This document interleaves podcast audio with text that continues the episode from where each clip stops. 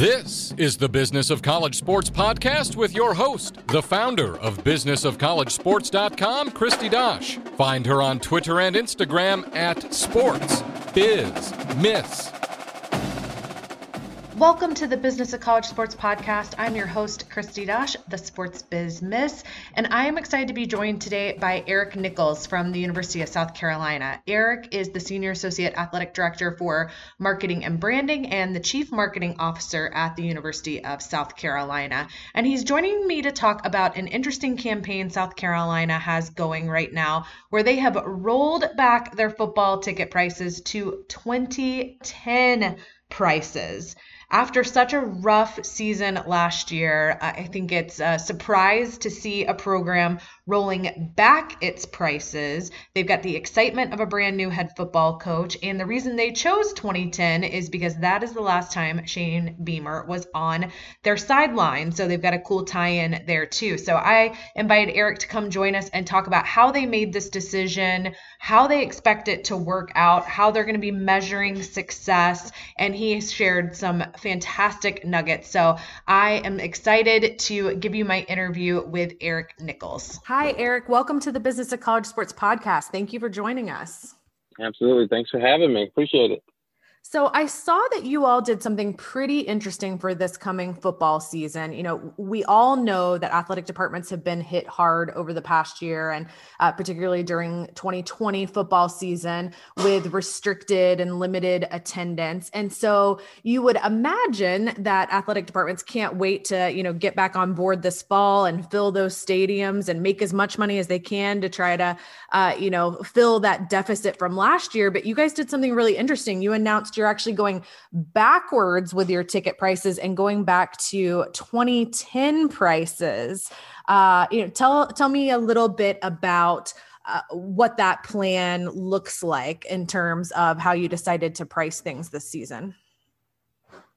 Sure, sure. Yeah, it, it's uh, I think all of us around the country are just uh, we have been scared to death since you know last March about how this is all going to shake out, and we um, we we felt that another year of people watching TV on the couch would be just devastating to us. And, and I'm not talking pandemic related. I mean, if if people choose that they enjoyed watching college football from home and gathering with their friends and creating new traditions that were not in our stadiums, that that would that would just be catastrophic. So we we felt we needed a, a shot in the arm to make sure that uh, we put the best foot uh, forward to make sure that they get back into the stadium uh, as quickly as possible.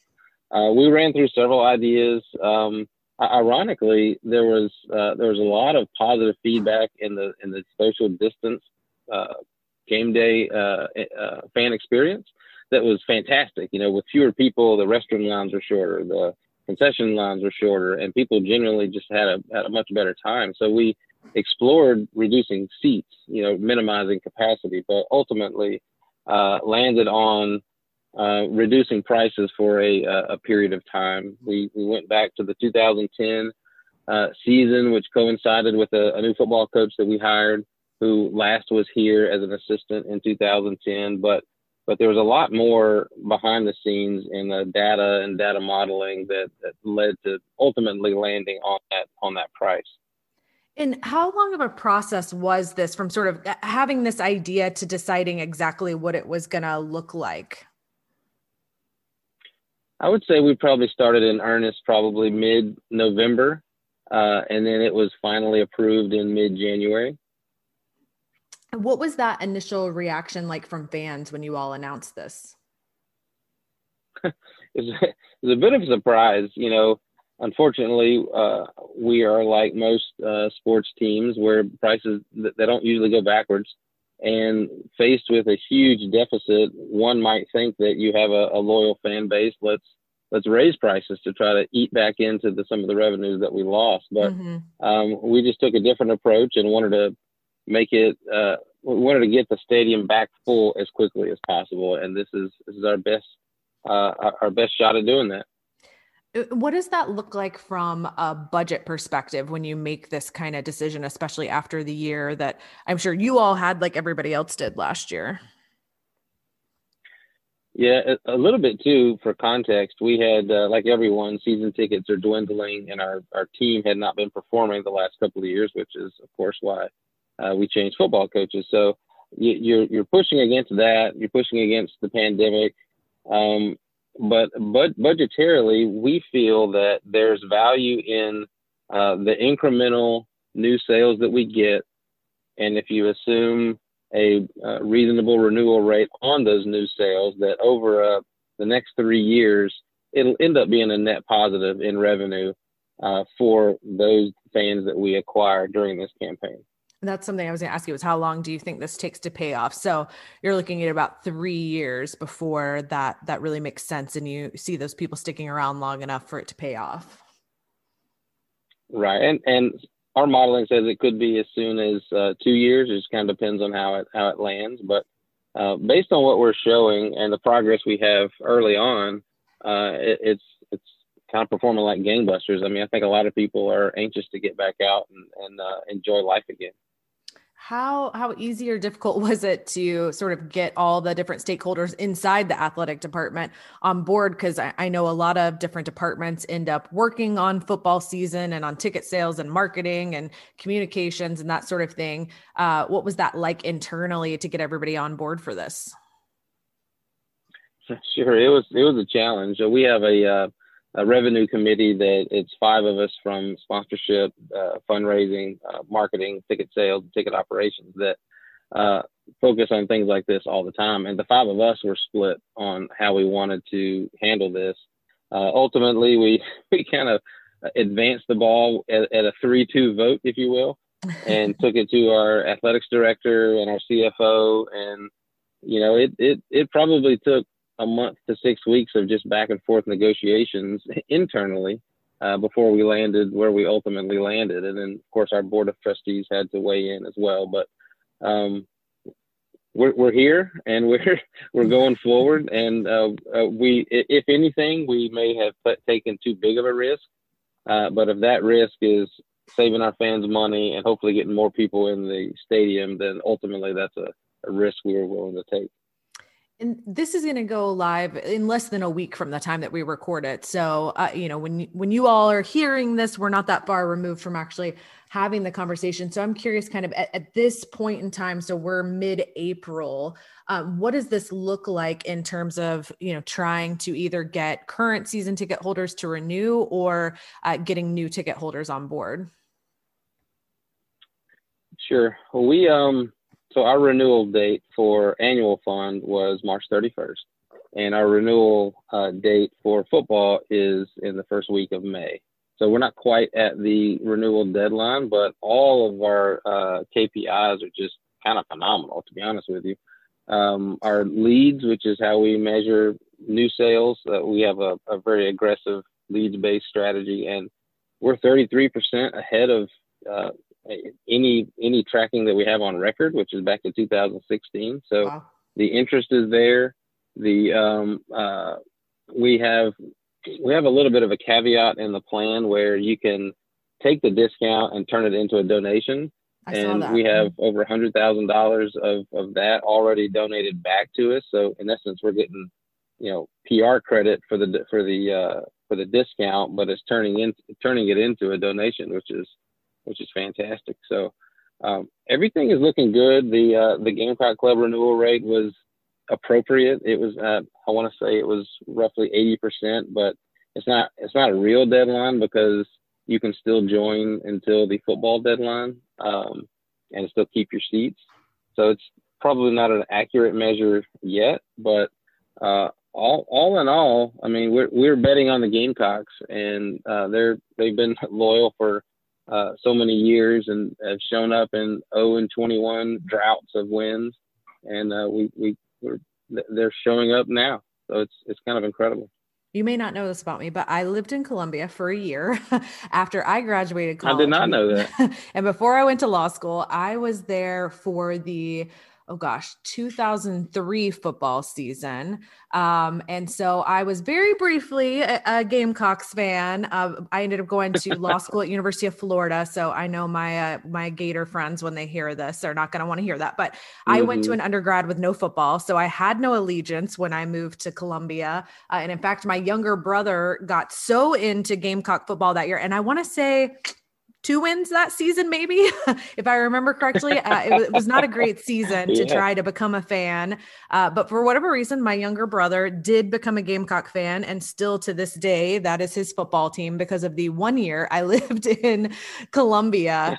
Um, but, you know, it was interesting because I grew up in the Atlanta area with, you know, a lot of friends who were Georgia fans and, um, and moved there and have always, you know, lived in SEC country and kind of been around that. But I was always really uh, impressed and sort of surprised by just how loyal uh, your Gamecock football fans were. The the baseball team was on a real streak when I lived there, um, and mm-hmm. I became a big Gamecock baseball fan while I lived there. But football was a little harder for me to get on board with. But certainly, folks around the state uh, were just still diehard fans. So you know, I'm not surprised to see that that this idea is successful and people are still hanging in there and looking forward to a new coach and uh, and hopefully a more successful season. So uh, there's a little piece of 2003 me that's rooting for you guys.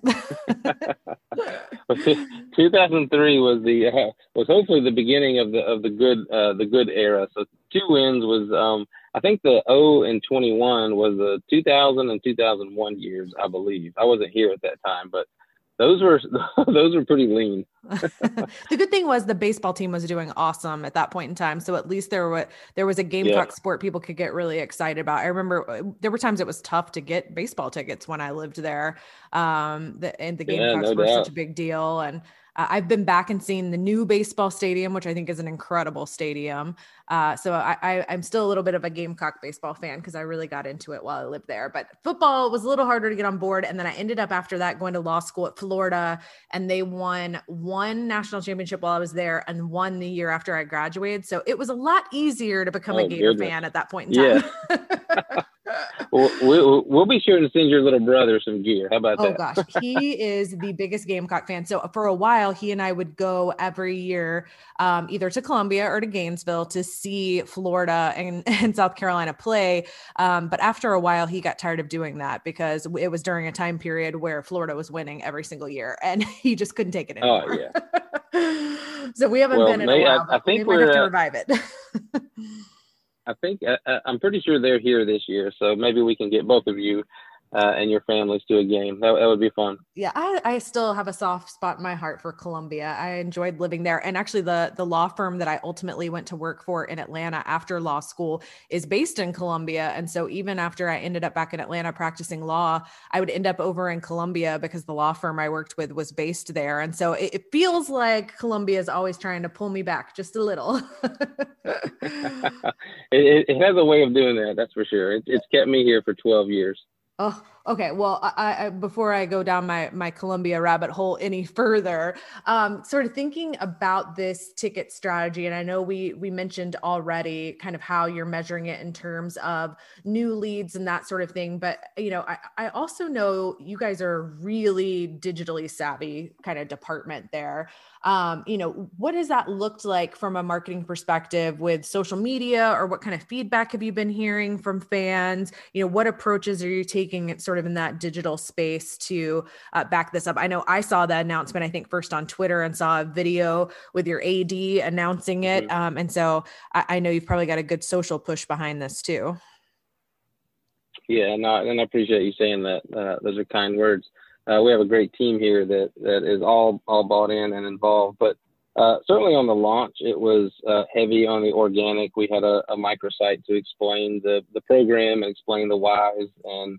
uh, get into the nitty gritty with the FAQs on what it means. I mean, the the first question that of course everyone uh, thought was, oh, great, they're going to give this discount to new people and not the loyal people. And then when we could thankfully give them a positive response and say, no, no, it's for you too uh, that's a there's an early win in the campaign. But um, so we, we had a microsite. We have a, a, very clean, thorough, relatively large email database that we that we hit hard uh, that is segmented appropriately.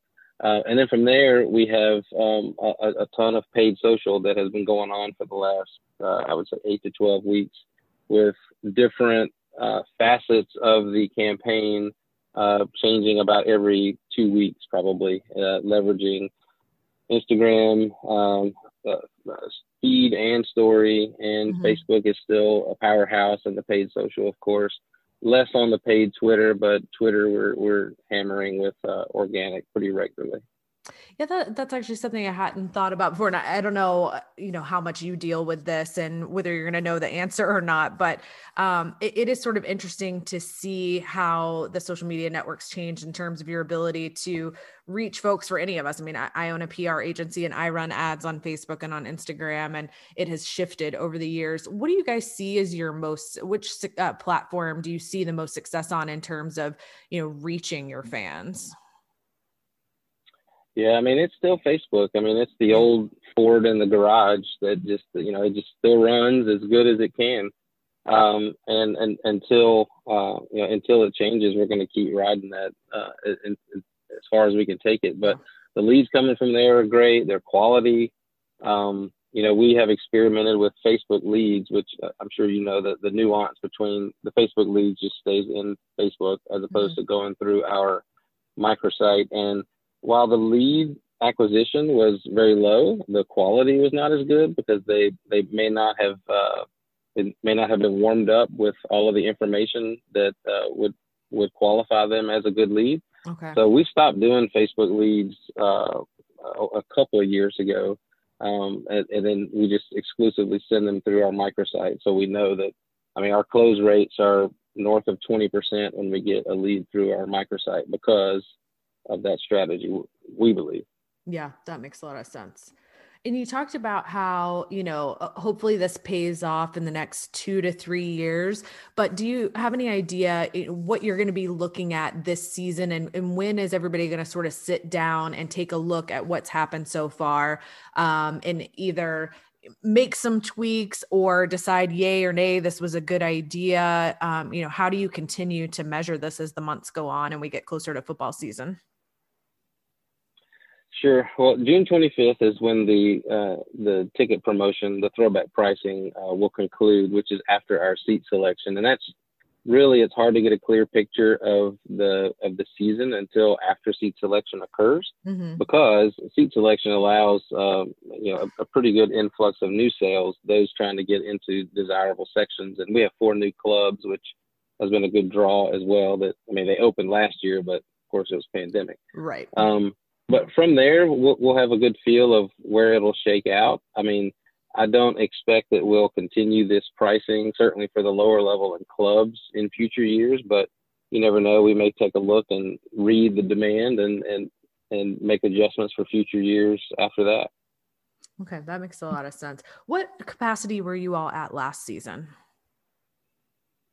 Uh, just under 80. Oh, last season. I'm sorry.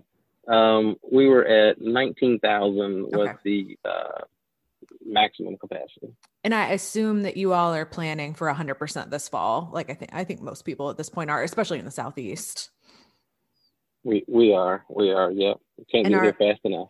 I don't want to ask this question because I, I don't want to even imagine that this might happen. But if there is a reason that there have to be some sort of limits this fall, I mean, do you all have contingency plans in place? Has that been discussed? Or you're just kind of moving forward with plans for 100% and then we'll adjust as needed?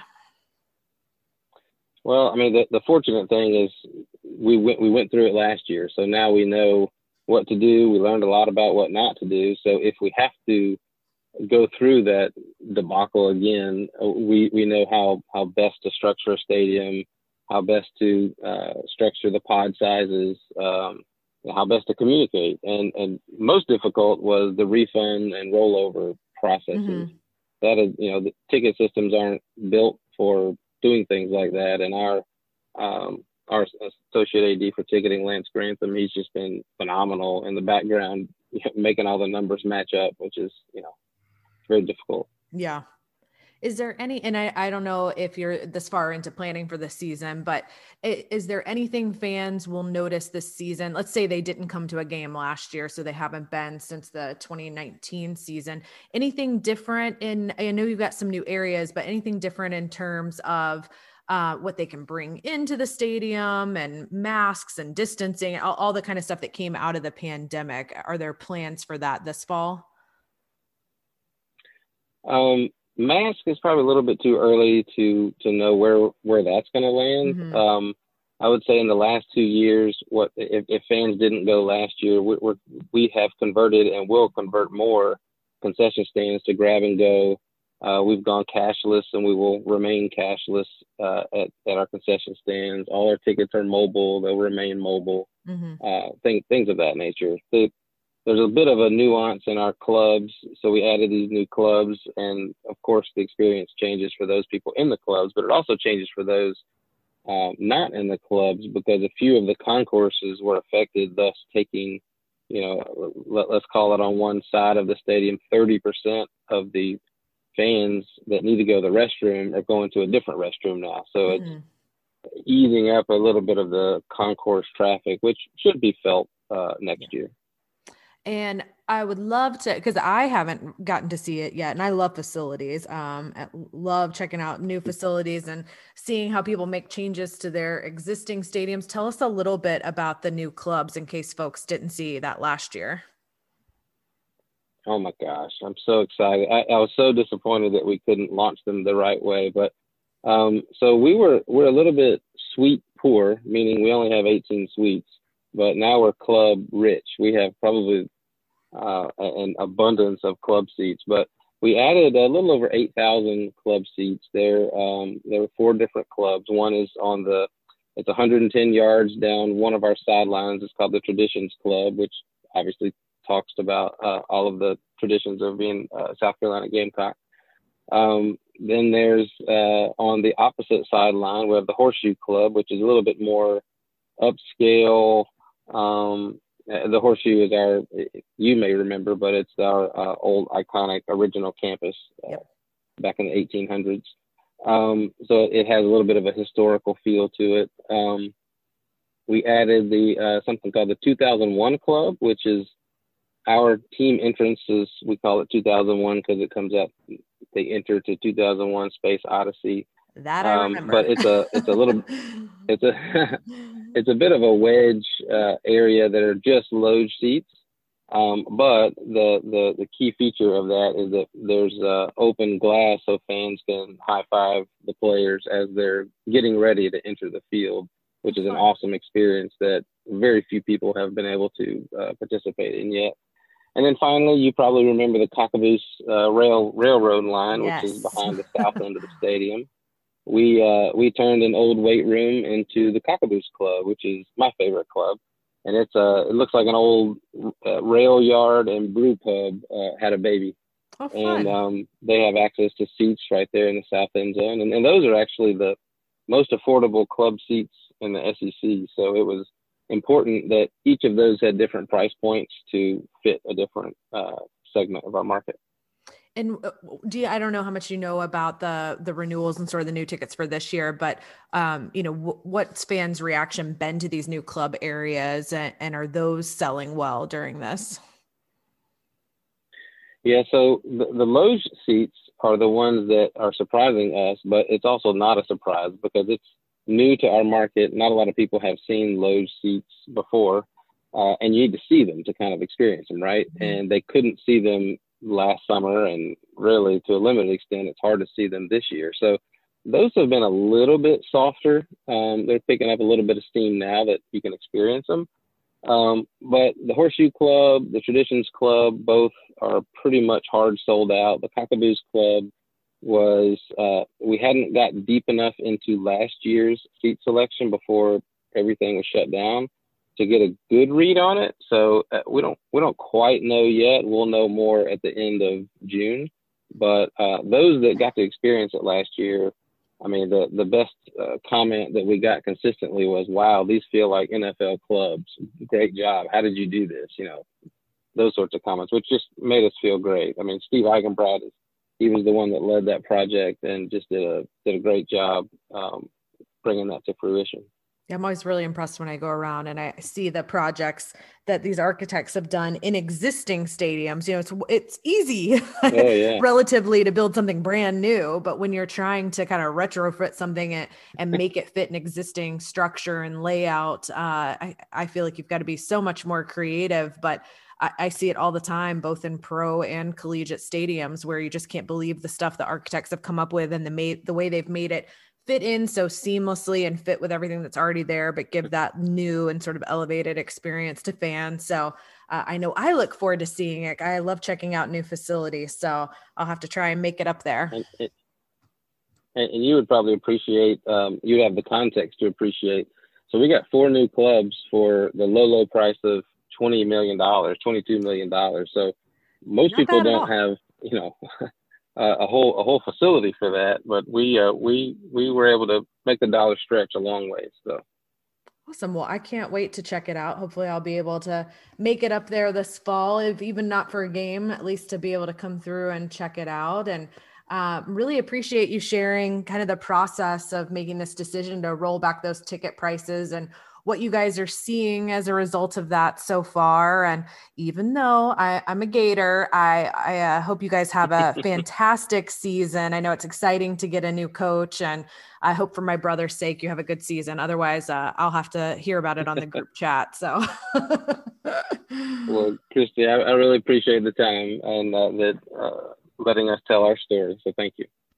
Thanks again to Eric Nichols for joining the Business of College Sports podcast. I think it was really interesting to hear about the decision making process and what South Carolina expects to see from this rollback campaign. I'm looking forward to learning more about how this all turns out uh, later this year and in the coming years as they sort of see the long term effect of this decision to roll back prices. If your athletic department is doing something interesting and different for this upcoming football football season. I would love to hear about it. Email me, Kristi at KristiDosh.com. You can DM me over on Twitter at SportsBizMiss. I love hearing about what everyone's doing, especially when you're trying something new and different. So don't hesitate to reach out. And if you've got an idea for an upcoming episode, I love hearing those too. Hit me up on Twitter, shoot me an email. I love hearing from you all. I appreciate you taking time out of your busy schedule to listen to the Business of College Sports podcast.